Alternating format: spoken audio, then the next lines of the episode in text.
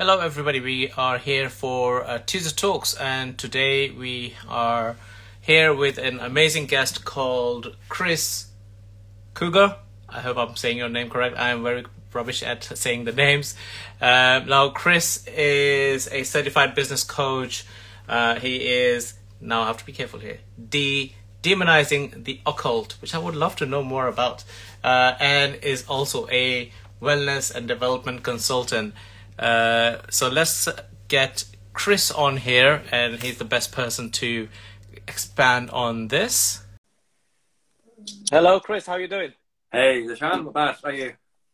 I am fantastic. Thank you very much for coming on to uh, Tuesday Talks uh, and giving us your time.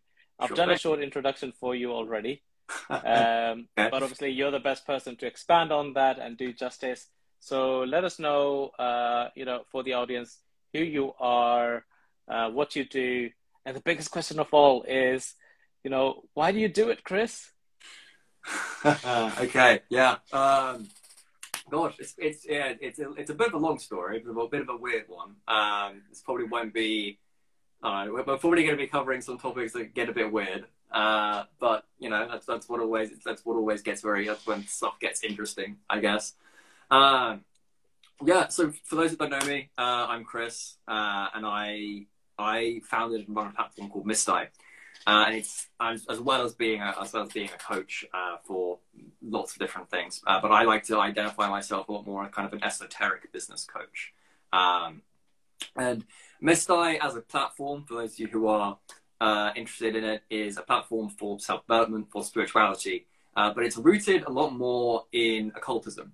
And occultism is a very interesting, uh, very weird topic in, in the world. Um, because there is a lot of, uh, what should we say, a lot of misconceptions uh, when it when it comes to the word occult. I mean, you probably have some yourself, right? When I say the word occult, what comes to mind usually? Uh, a cult. yeah, so cults. Yeah, that's definitely yeah. one. Um, yeah, just people being in, you know, secluded into doing certain things that nobody else is doing. Yeah, sure. So sort of that, that idea of secretism, I guess, is always a bit of an interesting one. Uh, for most people, when you say the word occult, it, it, you, they use their mind usually defaults to sort of very weird images of like weird goats or Satanism or anything like that, right? Uh, and it's it's really not true. Ultimately, there has been a lot of misinformation uh, about occultism, esotericism, mysticism, spirituality, all that kind of thing. Uh, even from either from mainstream sources or from other, other spiritual communities, other spiritual sources, right? Uh, the word itself literally just uh, it comes from the Latin occulare, which literally means hidden. Uh, so occultism just means the study of things that are hidden, things that are under the surface, things that maybe don't make sense in a rational society. It is what, as a matter of fact, a lot of modern spiritual systems have grown out of. Uh, when you look at anything today uh, in mainstream spiritual systems like the law of attraction, manifestation, all those kinds of things, they are built on occult principles. They are built on occult or esoteric ideas. And esoteric is the inner spiritual dimensions of something. So if you think of exoteric is the outwards of things, the mainstream society. The esoteric is the, the, the indoors thing that doesn't really make sense to people unless they're very well versed in a current or in, in an idea. Uh, and Mistai, especially, was founded with one main goal. It was the idea that we should be able to study spirituality or study spiritual experiences from an academic and cited and oftentimes scientific viewpoint rather than the kind of when you look at a lot of modern spiritual cycles we kind of have a, a, big problem with very kind of wishy-washy sources um, and things are not very grounded a lot of it's based on honestly kind of bad science um, and a lot of a lot of the stories, a lot of the information that gets thrown around, especially around manifestation, law of attraction, all those kinds of things. It's really coming from very risky sources that don't actually make a lot of sense. So my job, actually, uh, uh, as my background, things which we can get into, was to look at all of that and I said, okay, what would happen if we had a platform that not only was giving you historically accurate authentic sources for practicing your spirituality, practicing also your business and just your general philosophy and your daily life and everything like that. but also ones that were scientifically backed, ones that were accurate, and that you were tran- and were transparent. Really, you know, like transparency is one of my core values here because if you don't know where your sources are coming from, if you don't know where certain biases are, are factoring into your different philosophies, then you're going to keep going around in circles of perpetuating the same, you know, the same myths and spreading the same misinformation. So I wanted to get in and change that. Uh, and ultimately, we are we are in the business of transformation.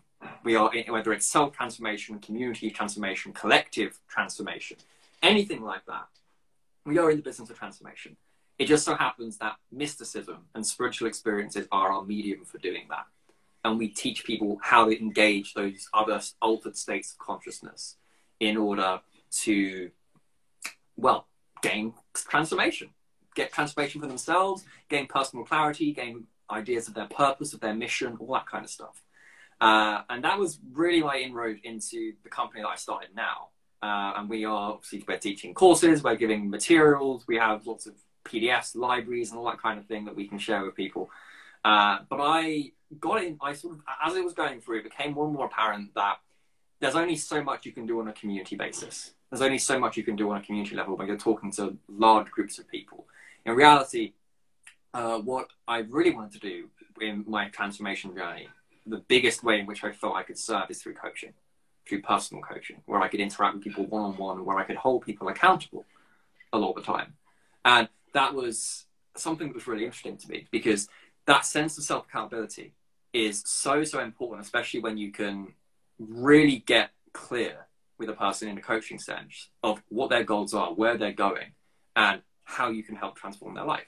Ultimately, and that's what we're doing, right? We're in the business of transformation. I think every coach is in the business of transformation, um, and it is. It's. It's. Yeah. It has been a, an incredible, an incredible journey because I ended up. I founded Mistai nearly two, nearly two months, two months ago now, uh, and it was quite interesting because what ended up happening, we had a pretty rocky start with the whole thing. Uh, but now we're up to a point where our, our community is, is going, I think we're almost over 100 members. Um, the entire platform is self sustaining uh, and it, it's doing pretty well. And we're pretty proud of it. All of it. All, all of us are pretty proud of it. Um, but yeah, you know, we, I'm still, I'm still in the process of setting up the coaching methodologies and everything, but it's, yeah, it, has been interesting. Uh, I've never really, I've never really run a business before, so it's interesting being a CEO um, and running a team. And it's not something you know I'm I'm kind of learning on the job with it, but it's, it's what ends up happening. You know, you kind of trial by fire a lot of the time. So. I, I love this and you know and thank you for sharing uh, this this whole experience and journey journey with everybody here uh, uh, you know and, and the process and what what I'm hearing also is you know you're you're you're going through this journey and recognizing the process which is needed to build and work with uh, and as you said you know it's trial and error part of mm. things right? So you have to you're you're prepared that you know okay i'm doing this. I don't know if it's going to work or not. Let's let's do it and find out right? Uh, and rather than like oh i need to wait let it cook a little bit more right?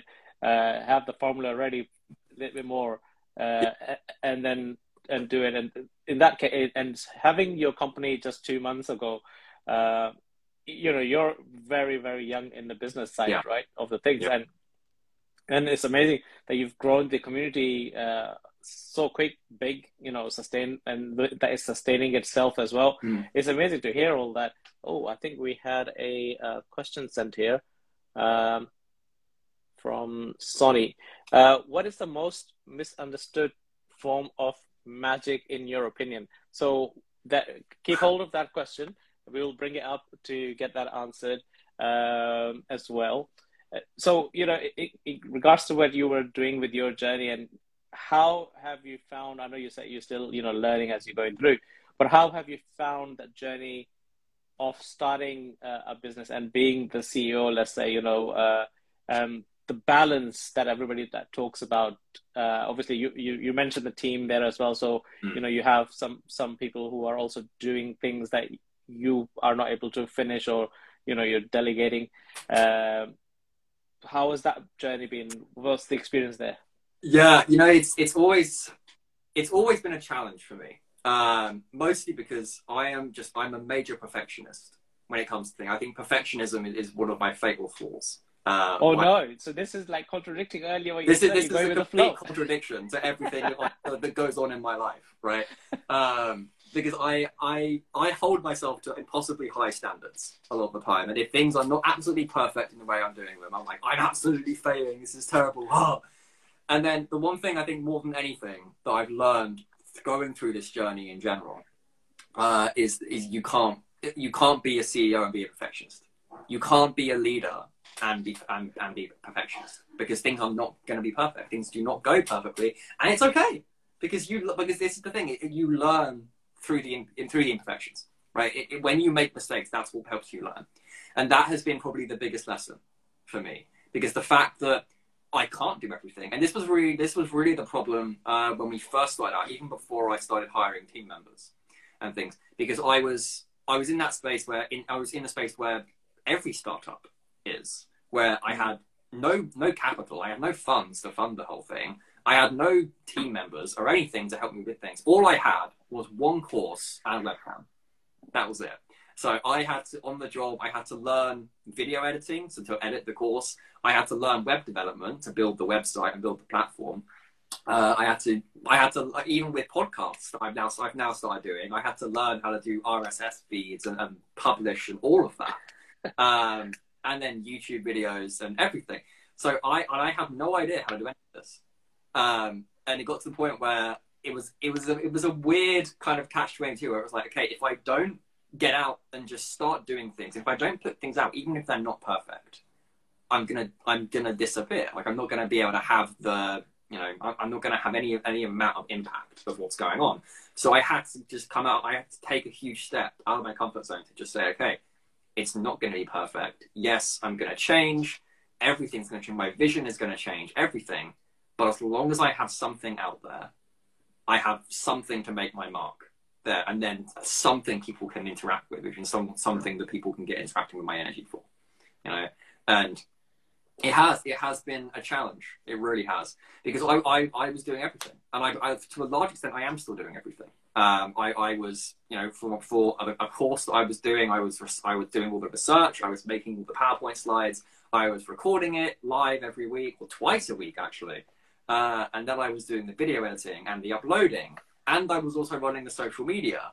And I was also doing all the marketing and the branding and the vision statements. And it was all overwhelming. It was insane. Um, and it's, it's not at all something that one person can handle doing.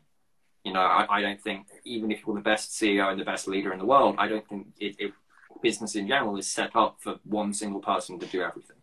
You know, it's, it's vital that you get your team together because ultimately your idea is going to make you a founder, but your team is going to make you a success.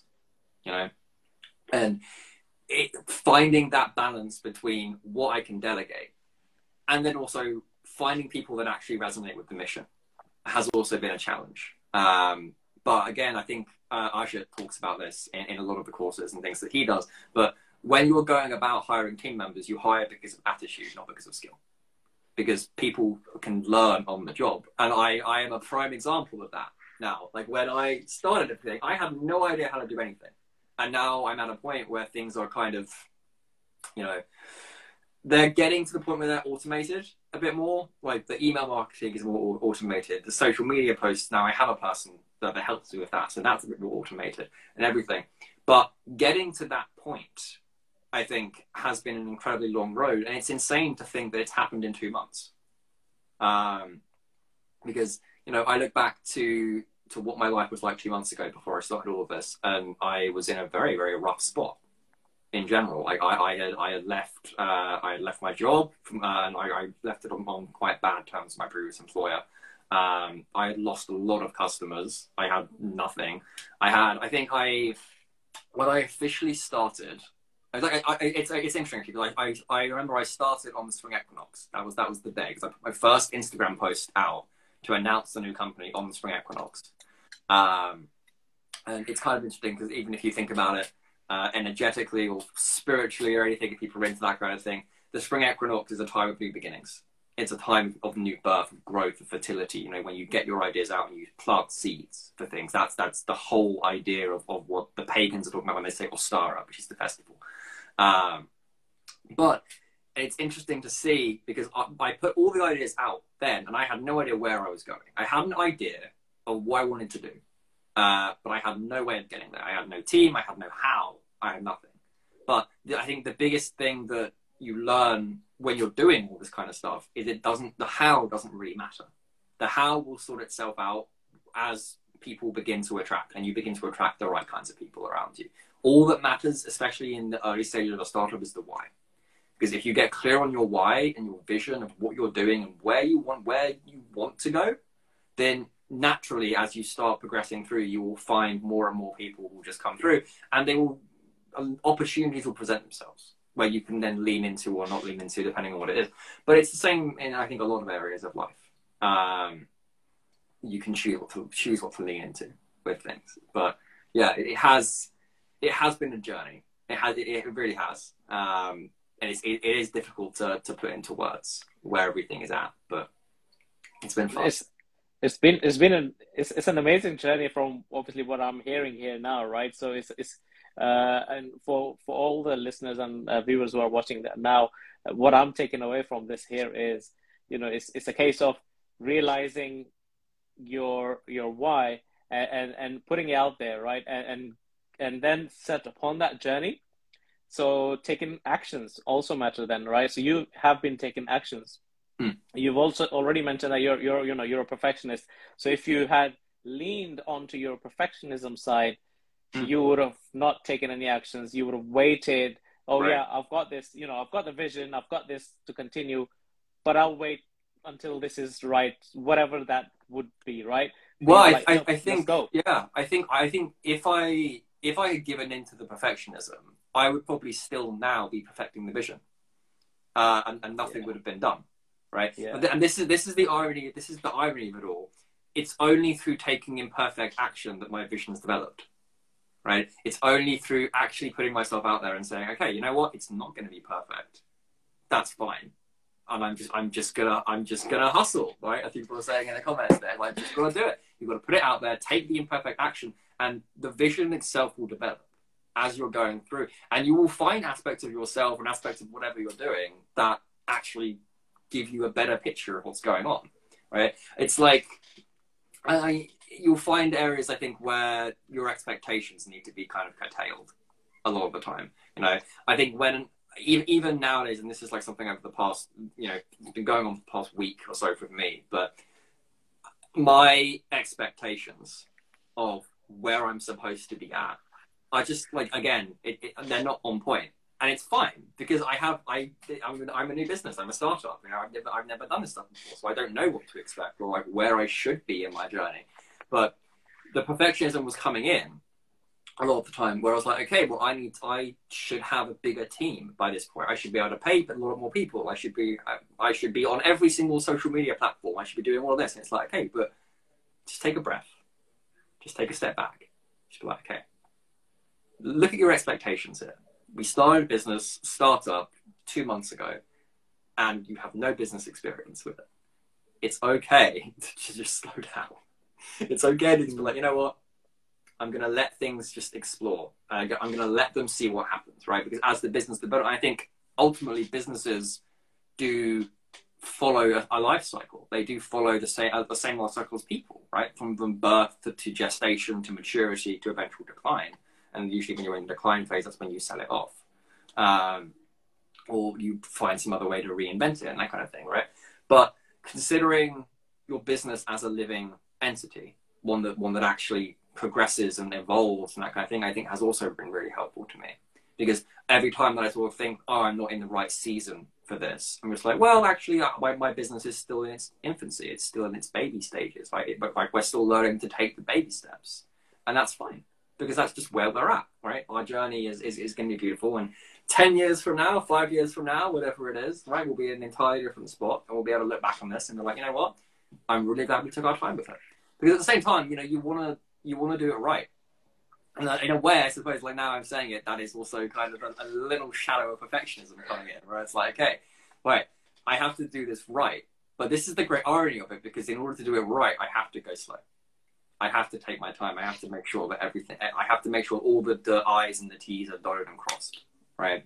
And the only way I'm going to do that is if I take my time with it. And that's, It's- that's Yeah, go on. Sorry.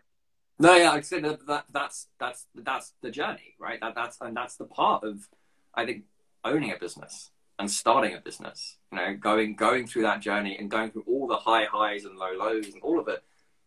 All of it is what makes you in, into a leader, right? Leaders are, are born, or leaders are created rather. They're not born, right? Mhm. They're, they're created through action. Um, and, it, and again, it, it's the act of taking unconfident action uh, that gets you to that spot. I think.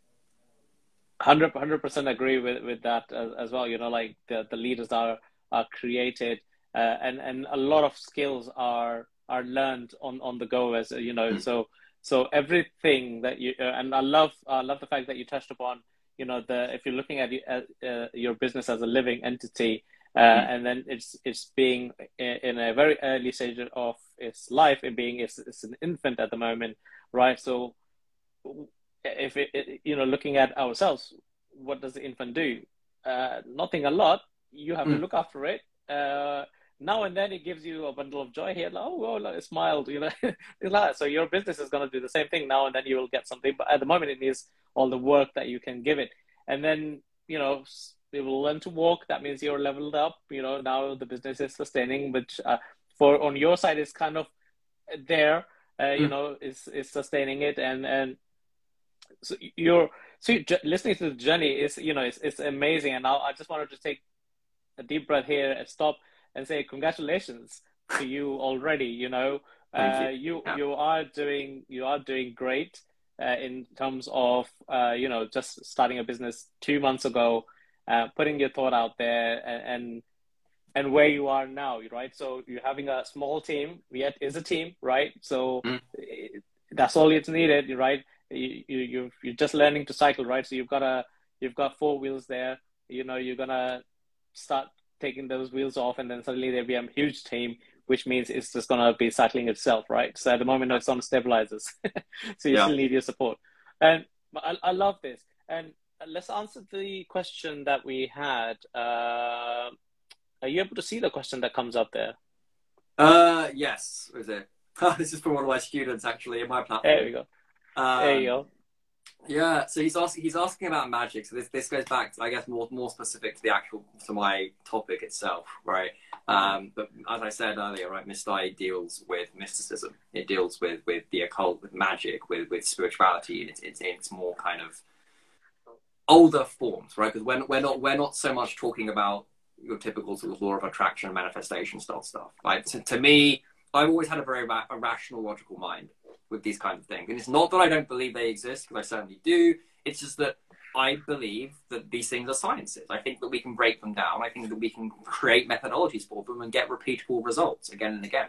And really, when you look at occultism as a whole, that's what it is. It's the framework for doing this. It's, it's the, almost a scientific methodology. Like everyone that tells you that magic or manifestation or anything like that isn't a science, they have no idea what they're talking about because they haven't studied it right? When you study it, you, when you look at going back to the medieval period, the Renaissance, all that kind of thing, the amount of people who were writing grimoires and treaties and theses on all this stuff, they were really calculating an entire uh, methodology behind it, and it works. This is the thing. That, this is the thing that people don't realize. You do it and it works, and it's, it's one of those. It's it's like what I always tell people with when they ask me. It's like, oh well, oh well, magic isn't real. I'm like, okay, have you tried it? No. I, I, but single-handedly, it's always the answer. People always default and say, well, it's not real. I'm like, okay, go and do this. Go and do all of these things at this time, at this space, all this kind of thing, with these kind of visualizations, these kinds of mindsets. Here's the things that you need to do. And they do it, or they'll go and do it, and as soon as they do, they'll realize it actually works. Right? And then that's what starts their journey. That's what starts the initial dive into things when you take the leap, right? When you take, again, you take the unconfident action. You say, okay, you know what? You ask yourself the question. You say, okay, I don't believe this is true. What if it was? What if it actually, what if something, what if there are aspects to the world or aspects to myself that I don't know about?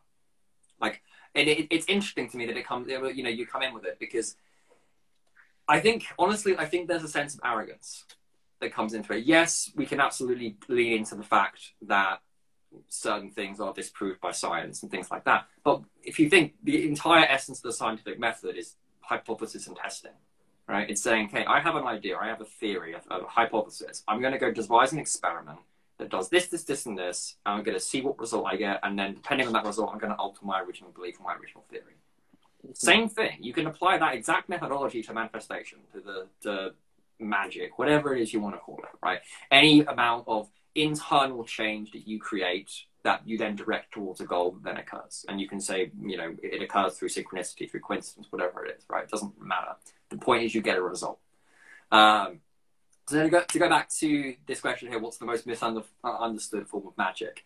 Um, I think a lot of it is misunderstood. I, I, I don't think uh, there is any one particular form that is understood. I, I think the, the, the biggest assumption in it is that it's not scientific is that, it, that it's not a logical system of progression. When you look at, you know, this is more sort of on my, my personal end of things, right? But if you look at any of the medieval and the Renaissance books, uh, or treaties or grimoires, we call them grimoires, right? But any of these treaties that you look at, the entire thing relies on a structured method. And not only, not only is it a methodology for, for manifestation, right?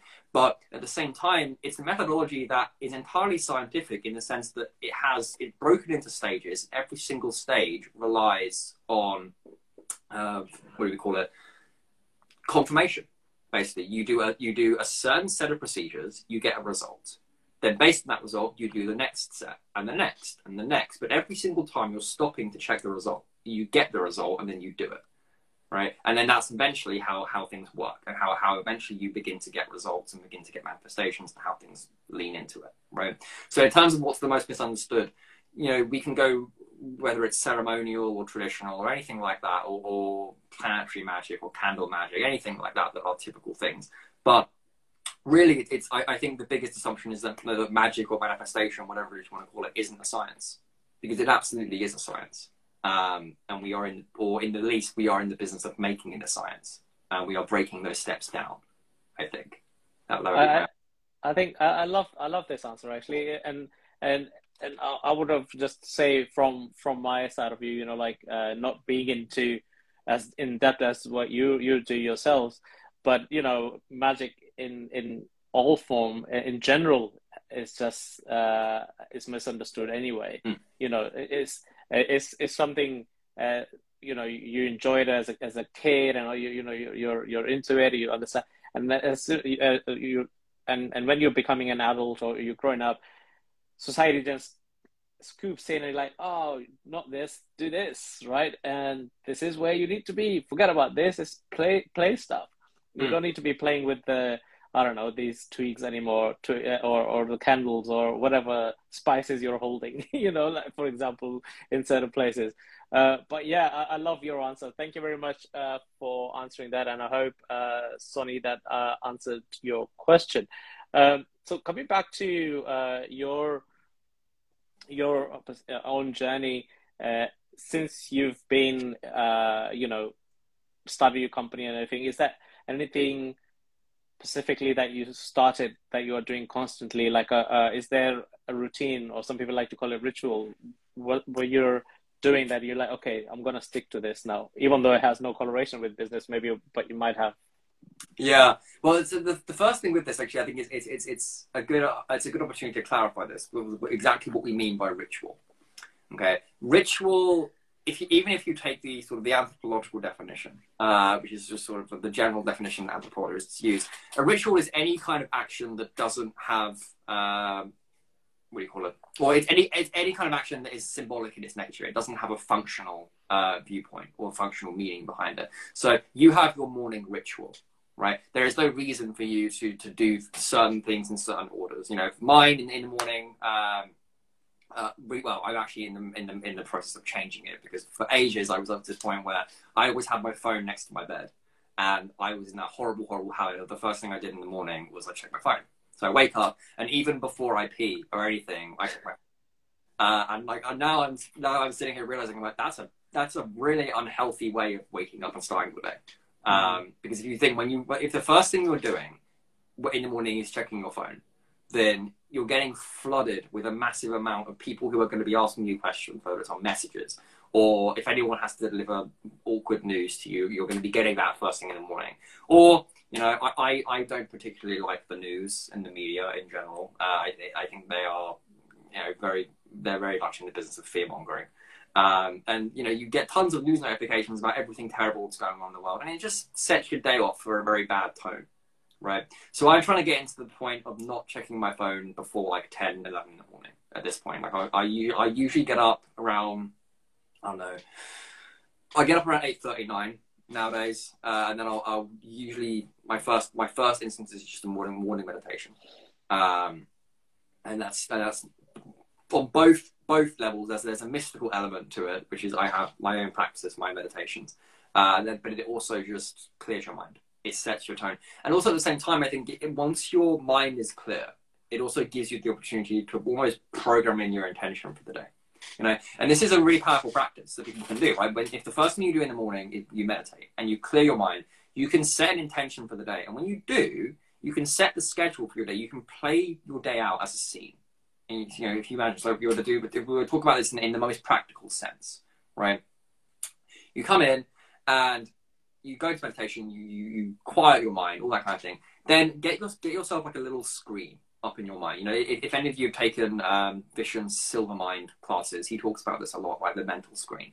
Uh, get the mental screen up and then just play out your day or how you want your day to go, right? In terms of a visualization, but also really put yourself into it, right? Really get the sounds there, the emotions, the kind of conversations you want to be having, that kind of thing. And really play it out scene by scene and put yourself into it. And as you do, you'll find yourself being able to just program in ever so little, ever so slightly, I should say, uh, program in synchronicities, program in intentions of what you want to accomplish in that day, right? And as you go through, it really gets it gets you internally hyped up a lot of the time because you're then you're kind of seeing your day as it progresses, right? And it, it's a really powerful practice. And then you go out um, after grounding all that, maybe do some morning grounding sessions or anything like that. Um, and then I'll go and usually brew a cup of tea or something. I'm a big tea drinker. Uh, and then I will sit down, usually cross off all my emails because email is like my main thing at the moment. Um, see if there are any messages I need to respond to, and then I'll usually get to work. But I generally, I will not, I will not work before ten because um, that is that is a very important thing for me. There have been numerous studies that show actually that working before ten is just not productive. Like before uh, after ten o'clock is when our brain gets more productive in general. So I just I don't work before ten well, all the way going up to 10 is my morning routine time. It's, it's my it's my me time for things. Uh, and I, I, I honestly need that hour between 9 and 10 because otherwise I just, I burn out. Um, it's really important to get it. But, um, but that's my morning one. I have obviously other sort of little mini rituals and things throughout the day. Some of them are more mystical in nature, I suppose we could say, um, which we don't have to get into for these because it would take too long to explain them all, I guess. But um, a lot, of, a lot of my practices derive from sort of ceremonial stuff and ceremonial ritual and that kind of thing. But um, yeah, I, ha- I have. I think I probably do at this point probably two two big rituals a day, and in the, in that time, that that that is my own sort of mystical spiritual practice that I do, um, and they are very important for me. Um, whether it's for certain guides or connection to things that I'm working with, uh, or different kinds of paradigms of things. And then I'll have a nighttime ritual. My nighttime ritual, I think, is the one that needs the most work, honestly, because I, I, I, don't sleep super well. That's like, like my big uh, thing that I need to work on at the moment. Um, but yeah, my my nighttime one is, is a bit loose. I think like I probably need to sit down and like plan it out a bit more. But yeah, um, yeah, I hope that answers your question. Yeah, no, it does, and I, I, I love the fact that obviously you, you expanded it for the for the whole day, and, and a lot of people that shared with us uh, in our previous episodes have mentioned a, meditation part of in, in the morning, uh, mm. you know, and and and then taking your time before actually punching in the clock for your work, basically, right? Yeah. So you, you're doing that, and it was it was great to hear that you you're mentioning, you know, like uh, the brain's more productive from 10, 10 o'clock, and there are times that I've actually noticed that myself as well. You're like, oh yeah, this is correct. You know, like it, it, does. So even though you're you're running for the office or to be there at eight nine o'clock, whatever that time is, you don't really start working from ten o'clock anyway. Uh, yeah. Wherever you are, you don't really start doing that. I mean, you might be sitting on the computer and all that stuff, maybe checking your emails, catching up on whatever's come through at the night uh, for from the from the people who've been busy working for the night, and mm. and that's when you start doing that. So it was great uh, thing that you pointed out, and it just clocked my mind as well. I was like, yes, mm. that that is hundred percent correct. Is you know your mind doesn't do anything uh, before ten. It's it's wonderful yeah. to hear. Um, yeah. And, yeah, yeah, I was just gonna say, I think it's, and even if you do, even if you are doing things before ten, it's mostly just procrastination right? You're, you're just like randomly procrastinating. We're doing those little menial jobs that you probably could have done before you closed up shop last night. You know, it's not anything that's remotely productive. Um, and it, it, it, it, you know, I mean, it kind of goes both ways because like that, that's a, that, that, that makes sense a lot of time for people. But there's also something to be said for those people that like get up at like four in the morning, five in the morning, and they had those like super early morning routines. Um, and I did go through a phase where I tried that um, but in general, just I think everyone's body is different. Uh, and everyone's body needs different things, and you need to be aware of whatever it is that your body personally needs. And for me, just because a lot, a lot of the rest of my life is kind of stressful, a lot of different ways, I need my sleep. As like my, having a decent, like a good, at least a good six, seven hours. That's like vital to me, uh, just because the rest of my life is a bit chaotic sometimes. Um, and I need that kind of pick me up to be able to deal with everything. So getting up at like four in the morning, five in the morning is not really a thing uh, for me. Like unless unless I'm on like a camping trip or something where I can fly to bit um, or something and it's easier, but I just don't do it at home. It's not a thing for me. Awesome. Okay, that, that's good to know. Good to know because yeah, I mean. There, there's there's been a phases that I went through as well. I was up uh, quite early, and, and and I think so the body just adjusts to that because it's trying to find that rhythm. Like, oh yeah, okay. But then obviously it tries to go back to its original rhythm that it was already right. And this is what your body is saying. Okay, hello, I am, I, I, I run on this clock here, right? So we need to adjust to that. Uh, totally understand and agree with that. And that's like, yeah. And, and when you're on the festivals and camping time, that's that. that's an adjustment to be made, right? It's only for yeah. a few days. Uh, so expanding onto the you know coming back onto your coaching side of things and you yeah. expand onto that you know your your love now doing those one-to-one coaches uh, coaching side of things and you know helping individual basis and hence you're the wellness uh, side of things as well so what mm. does that journey look like for someone if they if they wanted to reach out to you uh, and you know yeah so i I mean, well, so I, I am, I'm, I'm always evolving. I'm always evolving my approach. Um, so I'm, I'm hesitant to say this is, this is what my approach is. This is what I do because my approach may change next week, right? It, it's changing as I grow. Like, yes, I have some overarching principles of what I'm going to do with you if you reach out to me, you know, how we're going to work together. But on the whole, my approach is always evolving because you are always evolving. And if, if I, as a coach, I'm not constantly evolving, if I'm not constantly improving myself, I can't serve you with my fullest capacity right? That's an important point for me because ultimately one of my core values is service when it comes to coaching. I, I think one of the core values of a lot of coaches is service. If, if, you're not doing this out of a place of service, I think there's some things you need to look at. There's some things you need coaching on if you're not doing this as a coach or in a place of service, right? Um, but a lot of my a lot of my coaching sessions at the moment are, are very focused around a person's own uh, their own energy their own how their approach to things. And their energy is a very complicated, nuanced word um, as a whole. But for me, the word energy just means the motivating force behind all things. It's the thing that gives something its oomph, right? So you can apply that to everything, whether you're talking about it in the esoteric and the occult sense, when you're thinking whether whether it's it's chi or prana or anything like that from any of the, the you know the esoteric mystical texts, or it's just your personal energy of how much energy you have during the day right? How much energy you have to give to your visions, how much energy you have to give to your, your dreams, whatever it is, right? That's the part of you that I want to work with. Because ultimately, the thing that you learn, I think, as a coach is that everyone has the answers they want themselves. The only thing, your, your only job as a coach is to be a mirror. It's, it's to hold, hold the space for them and be like, okay, you know what? You already have your answer. I'm just cheerleading you on. I, am just giving you a space to find it. That's all we're doing. As a coach, you're just creating the container for their own transformation, but they're the ones that really do it right? You don't. The best coaches don't really, or at least in my experience, the best coaches don't really give you the answers, right? Because that's more what a consultant does, and that's that's one of the things why Ajit's program and things in, in CVC. You know, I guess this is free advertising for them, uh, but that's why it's such a great thing because they combine both of them. They combine the consulting and the coaching. Um, but it is a very interesting uh, package. And again, it really depends uh, on the reason you're coming coming to me. If you're coming to me, if you're coming to me as a coach, are you coming to me from a personal standpoint? In the you have like some spiritual crisis, some crisis of meaning, or crisis of purpose in your life. In which case, we're going to have a very different conversation. To if you're coming to me from a business perspective, where you're saying, "Hey, I want I want your help growing a business. You know, I want your help working with my culture, with my teams, with my leadership, whatever it is, right?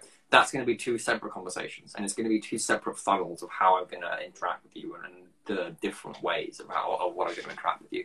Um, in general, I recently now I, I don't do single sessions anymore.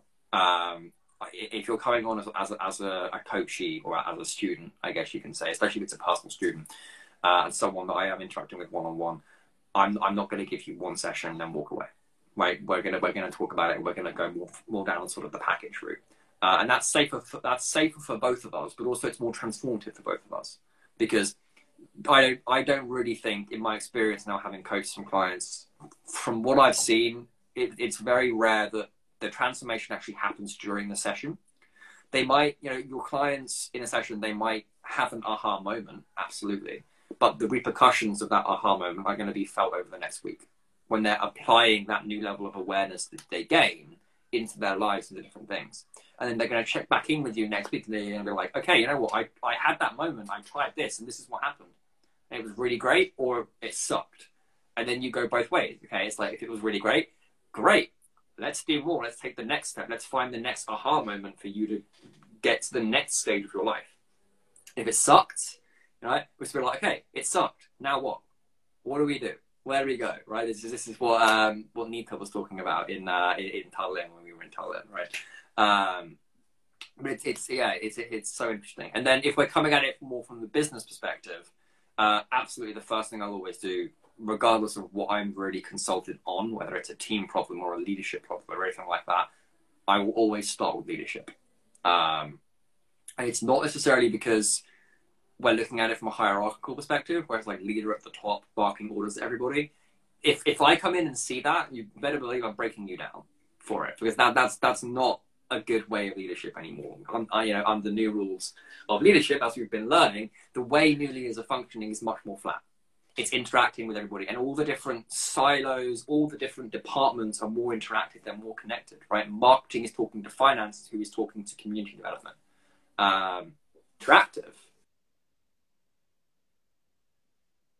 uh, it, it's it's really creating an entire new landscape of business uh, that is, is really unheard of, and that that is one of the reasons I think it's so important in in these right now, at least in these sort of times, to either have coaches or become coaches, because so much is changing, and we need people to guide. We need people to create those containers. It is very, in a weird way, it is very kind of it, it's a very healthy expression of, of, masculine and feminine energy, right? If you think a, health, a healthy masculine expression uh, or a healthy masculine energy is very creative, it's very procreative even. It, it pushes force, right? It's very, it's, it's not forceful, but it is very procreative. It, it expands, expands, right? Whereas a healthy feminine energy can be very formative. It's very, it comes in, it's very nurturing. It very kind of creates containers and boundaries for things. And having a good balance between both of those archetypes really, I think, helps you make one become a better coach, but also just become uh, much more powerful in how you're showing up in the world. And then, of course, why you become more powerful in how you show up, then the amount of impact you can create with your business or with your team drastically increases. But it all starts with you. And then because it all starts with you, that's where I start as well. I start with you as an individual. Um, and people's journeys, their own everything comes into that and how that looks. So, and again, because because it's so unique, it's difficult to sort of pin down and say this is exactly what your platform or what your funnel and what our experience is going to look like, because you don't look like anyone else. Your journey doesn't look like anyone else. It's unique, and that's what's important. I I, so. I, lo- I, love I love this. I love this in, in terms of you know so uh, you're you know you creating it to to the individual who is needing that that help right it's not one glove fits all you know one size fits all so it is a case of right okay let's sit down what are your needs and we know that one session never works anyway. One session is just to actually get to know each other anyway. And then, yeah, yeah you, you might bestow some aha moments whilst you're getting to know each other. Yeah. But that's not a natural session, right? The session yeah. starts after that because now you're going to open up more and more and more after that, you know. So you, you go implement, take actions of what's been discussed, and then come back and see the results. What now you think of those results, what you're going to do about it, uh, and what necessary steps are needed now to move forward, uh, as you said, right? So what's the next? What's the next thing that you want to do with what you've achieved, or if not, if it hasn't gone your way, let's see why. Where did we? Where did we make that error? of not did we you know misjudge something or did we miss something so we, we get to go back on the drawing board and, and look for that I, I love that so you can you can tailor it to individuals uh, and who who and what their what their needs are so that's that's amazing so people are able to reach out to you via instagram uh, what other yeah so yeah we, um, yeah you well you could obviously this is my this is my personal instagram account uh, people can reach out to me on this. Uh, we have a business uh, account, which is Mr. Official. Um, and you guys can follow the business account on that. Or we have a website. And the website's probably the easiest way because we have a bunch of contact forms and we have a coaching page, which you can reach out to me on, uh, which is really, really helpful. Um, which is, and that, that, that's probably the best way. But we also have a Discord server as well at the moment. We are in the, this is sort of, I guess, future visions for the company in general. Um, I am in the process of app development right now, which itself is its own huge task. Uh, but we are in the process of developing a, a new app uh, for things, so we can get a, a, dedicated branded place on the App Store for things like this. Um, I'm hoping eventually it, be, it, can even transition into a kind of a library of, of, of spiritual texts and things, and that would be really exciting uh, to have that anyone can kind of access for study or anything like that. But uh, getting a place on the App Store is sort of the big next step for us. Uh, but until then, well, we're doing everything through Discord. Uh, so that's probably the best place to just come if you want the community for this kind of thing. If you're study, if you're into spirituality, or if you're, or I should say, actually, if you're into a more kind of serious, developed form of spirituality, if, if you're getting tired with the law of attraction, the manifestation, or it isn't quite working for you, I can tell you why, but you need to come and see. right. So that's that's that's one of the things, and you can come into the community and we can talk together about that, and we can get you some good results. Um, but that's its own thing. Um, and you know, it's interesting. One thing I do want to touch on um, this this idea of being personal with people um, in order in order to sort of get get people talking ultimately, because th- this is a question that I was asked the other day actually, and it was, it was very interesting because you know it, it, it's the whole conversation around sales in coaching. Like, how do you? Because if you think when you're coaching, you're ultimately selling yourself as the product, right? Uh, that is a bit of a functionalistic way of looking at it. I know it is, but that's ultimately what you're doing. And you strip away all the fancy marketing jargon and everything else, right? You're selling yourself and you're saying, "Hey, I can help you. Here's why. Because I'm this and that and whatever." Okay. And the funny thing with it is you need to have a little shift of mindset in order to get it to work, really. And it's that you're not really selling anything. In coaching, you're not really selling. You're just you're communicating. And this, and this is the biggest thing. And this is probably the best piece of advice I can give to new coaches uh, that I have now personally experienced for myself and like I can really sort of ground in. Um, and I'll, I'll, do it through telling you an example uh, with one of my courses. Okay, so I when I started two months ago, obviously everything when you start a startup, when you start any kind of business, it's very much dictated by numbers, right? It's very much okay we need uh, a, we need X amount of people because they're bringing in a certain amount of memberships and so on and so on, or they're bringing in a certain amount of revenue. Uh, so when I first started, I, t- I was obviously freaking out, and I was always taking the approach of, okay, I need to get more people, I need to get more clients. That's what I need to do. Oh, I need to get more people into my courses, into my platform, all of it. And the way I was doing that is I would get them into the Discord, and then I would just start messaging them and like striking up a conversation. But where I was failing, and it, it's I can sit here and laugh at myself now looking back at it. I'm like, oh, I was such an idiot, and it's absolutely fine because I was going into it. I was getting people into the Discord, or I was striking up conversations, and pretty much the first conversation that we would have would I be like, hey, I'm Chris. This, is what I do. Here are our courses. Here's what we sell. Boom, boom, boom. And I got literally no responses. I, I got left on read probably like 20 million times by literally everybody. Um, and then it took me, it, it's taken me a good two months to finally ground this in, where it's like, okay, no one wants that. Like you're ne- ever you, like that that form of sales is never going to work when you're coaching. It's never going to work when you're hosting a platform or a community, because ultimately people hate being sold to, right? Or sold to, I guess is what I should say, um, because it, it's like telemarketing, right? The second you get one of those telemarketers or door-to-door salesmen, you're going to like shut the door in their face because no one likes it. Everyone hates it tell them stuff, right? Instead, I, I, I'm just the, the, the perspective I've taken is I'm just genuinely curious about the other person. Now, I don't even when I enter a conversation, I don't even mention that I'm a coach. I don't even mention that we have courses or that we have a platform or anything. Now, I I go into it and I'm just curious. I'm like, hey, like, what are you doing?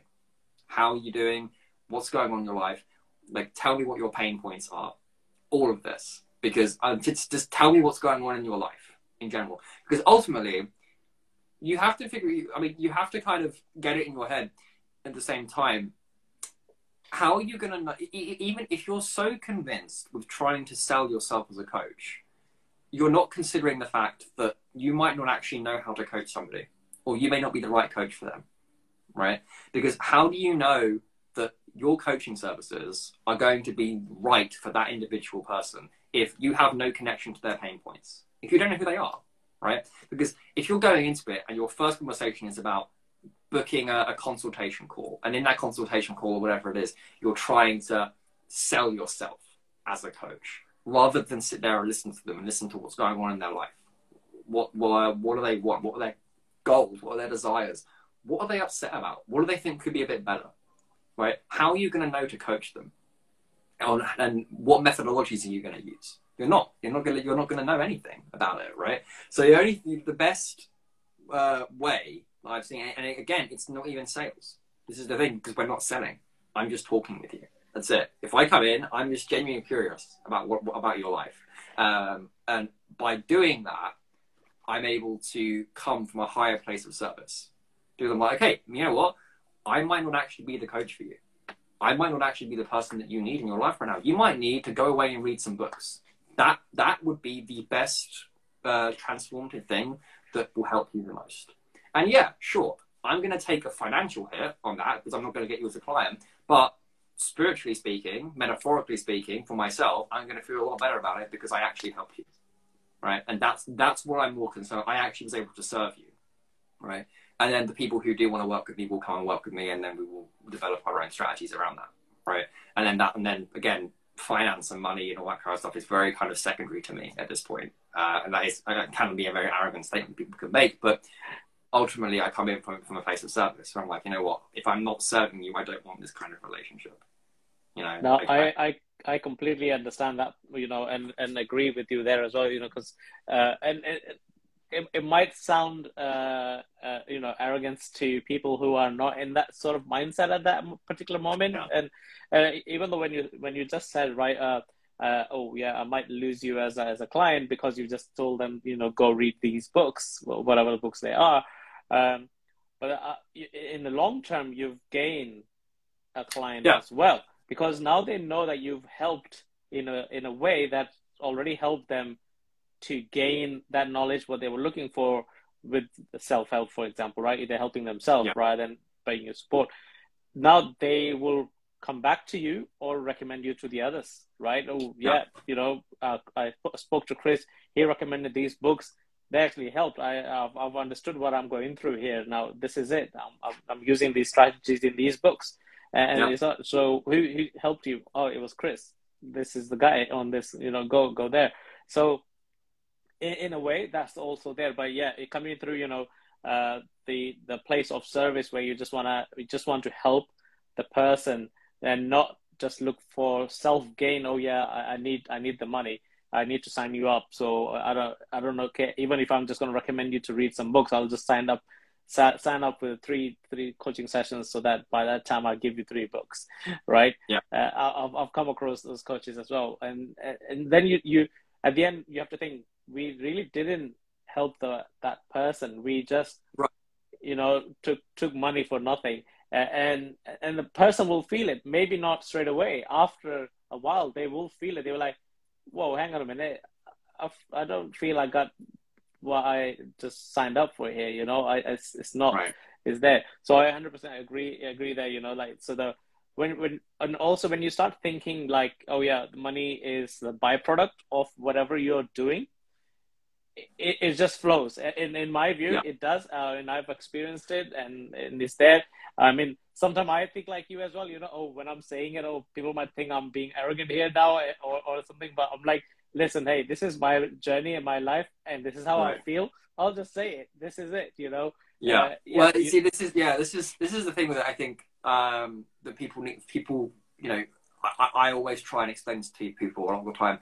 Money is ultimately an, a, a, it's an energy, right? It is um, more so than anything else. Money is a, a reflection of the value you create, right? Money will act what you will naturally generate abundance. You will naturally create uh, wealth in any sense of the word, or every sense of the word, because obviously wealth is a lot more than just financial money, right? Mhm. If you are wealthy in other ways, but money is a byproduct of wealth creation. It's a byproduct of abundance in general, and it's also a byproduct of the value you create, right? Now, of course, that can be very, that can be a very nuanced thing because that has been. I have seen that time and time again be taken uh, in by toxic positivity circles, in in New Age movements and spiritual circles, where it's like, if you're poor and you're and, you know you're struggling financially, it's because you're not creating value or you're not valuable enough, right? And that's absolutely not what we're talking about, right? It's much more in the line of it's money as a physical thing. It, it's absolutely required for survival, and this is what's so interesting about it as well.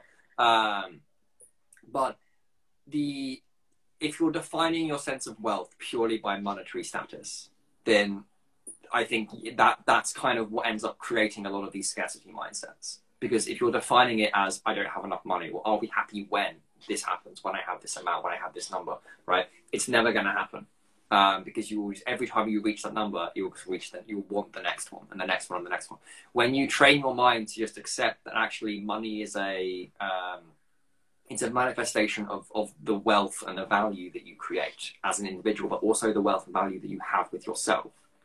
That's when it starts to flow, I think. Um, people like uh, Ken Honda, so another My Money guy, uh, he has things like the Arigato te- um, technique, uh, which is, I, I, I have used that time and time again, and it's one of the beautiful techniques. And it's really, really simple. It's basically, you just say thank you to money. Every, t- every time uh, money comes into your account, or every time you buy something, so you hand over money, whether it's with a credit card or physical cash, you just say, uh, well, he says arigato, which is thank you in Japanese, right? Or you just say thank you. So every time money comes into your account or into your life, and every time it goes out, you say thank you for that energetic exchange that happens. And that begins to train your mind to shift your relationship with money and shift your relationship with wealth. Uh, with wealth, and when it does, when you again, but and this is again, this goes back to mysticism almost or, or cultism, right? The old, the ultimate sort of secret truth of the nugget of gold or whatever you want to say in all occultism, in all mysticism, is change your state of consciousness and change your reality, right? Change your mindset, the world around you changes. That's that's the the ultimate uh, little secret behind all mysticism. That, that, that, that's what mysticism is, right? It's, it's a non-rational or maybe even hyper-rational form of experience where you gain gnosis or insight or understanding of something, but it occurs through a change of consciousness. That's what it is. And then by changing consciousness, you gain some understanding of something. That's that's what mysticism is. And the entire practice of ritual, of esotericism, whatever you want to say, it's about triggering those open states of consciousness, which then gives you a, an insight into something. That's all it is in the simplest form. You know, it's, it's, if we were to distill it down as best we can. I, I, I love I love this actually, uh, and you know, usually at the end, because we would have been wrapping up by now. So Yeah, yeah, yeah. at the end, I would be like, "Oh yeah, you know, what would you like to share with the with the audience?" You've you've already shared amazing right at the end. Uh, and do you want to just say that line again? What was that that uh, you you just said uh, a line, and I love that. Uh, it's, it's something change was it change your con- uh, conception. Change, and- yeah. So, so the the the ultimate sort of truth or the central part of all mysticism uh, is change your state of consciousness, change your reality, or change your mindset and change your world. Basically, that, that's the I- essence of it. I, I love that. So change change change your mindset to change your reality, right? I, I might even use that as a uh, title for the episode now. I love that. Yeah, good Uh, work. Yeah, but it's, it's, yeah, the whole thing. It, it's because a, a, lot of mysticism and everything it, it, works with altered states of consciousness, right? Whether you're going into, into your normal brainwave functions of beta frequencies or alpha, theta, delta, or anything like that. But the whole essence of it is change your state of awareness, change your state of consciousness, change your mindset, and that changes the world around you. That's what that's what happens, right? And I, it, it I would agree, hundred percent. Massive level and the personal level of how you perceive it as well. I would agree with that hundred uh, percent. I mean, I, I, would have shared some examples with myself as well, but as we, as we are coming near to the time, uh, that would be uh, uh, listeners uh, who are watch, listening to this uh, episode or, or watching us on li- live on Instagram now at the moment can watch my previous episodes. I do talk about the, the, the mindset and things that I've been doing and how it's changed my uh, perspective of things and, and the world around me. Uh, and and it's funny enough. I mean, I've I've just started uh, my journey into the spiritual realm, and so I'm not that. I was I'm still a baby in the world, so I'm still trying to understand lots of things. But apparently, I've been doing certain things which are part of the manifestation and spirituality and so forth uh, by not knowing any of that stuff, right? So I'll be doing it. So it's it's it's, it's been always been there. Uh, certain things that they just came that natural to me, like oh, I'll just do this, I'll I'll, I'll do that, and it, it just helped, and, and that's the way I progressed, and where I am now is is helped a lot. Uh, so the main thing I would like to close this with is, you know, thank you very much, uh, Chris, for your time and and and expanding onto the error world of that I wasn't even aware of. You know, I'm still uh, uh, not too clear on certain bits, but I'm, I'm going to pick your brain for them later. Right. so, yeah, but it's, it's there. But I will recommend everybody to to reach out to you if they want to know more uh, of these things. And definitely go into discord. Uh, i'm part of that discord and i am always learning. Uh, even the even the meme, memes are uh, interesting you know? They, yeah the, instead of, yeah, instead the, of the memes are their own yeah yeah, instead of laughing at the meme, I'm like, oh, what is this real? I'm like, oh, okay. That's our secret. We're making everyone laugh, but we're, te- we're secretly educating them on it as well. Yeah, I know, right? So yeah. I'm, I'm, learning in different different ways in, in that Discord family there. Um, so I love it. Thank you very much uh, for for your time and everything, and everybody else who's been uh, listening to us and and watching. Uh, it's if you had an aha moment somewhere whilst you were watching the uh, or listening the episode here. Uh, now it's it's your duty to actually share with somebody else. You know, if if that has created a spark in your mind uh, for that aha, it's us to now share that spark with somebody else because all we need is that spark that uh, starts the engine up, that starts the lights. Uh, you know, that spark is needed. So we don't know who's gone to bed or woken up thinking of a better day. Uh, and if you have that spark, it might just create that spark in them as well. And that spark can just get them going into whatever they are uh, not doing at the moment and they're thinking about it and they're just not taking that step.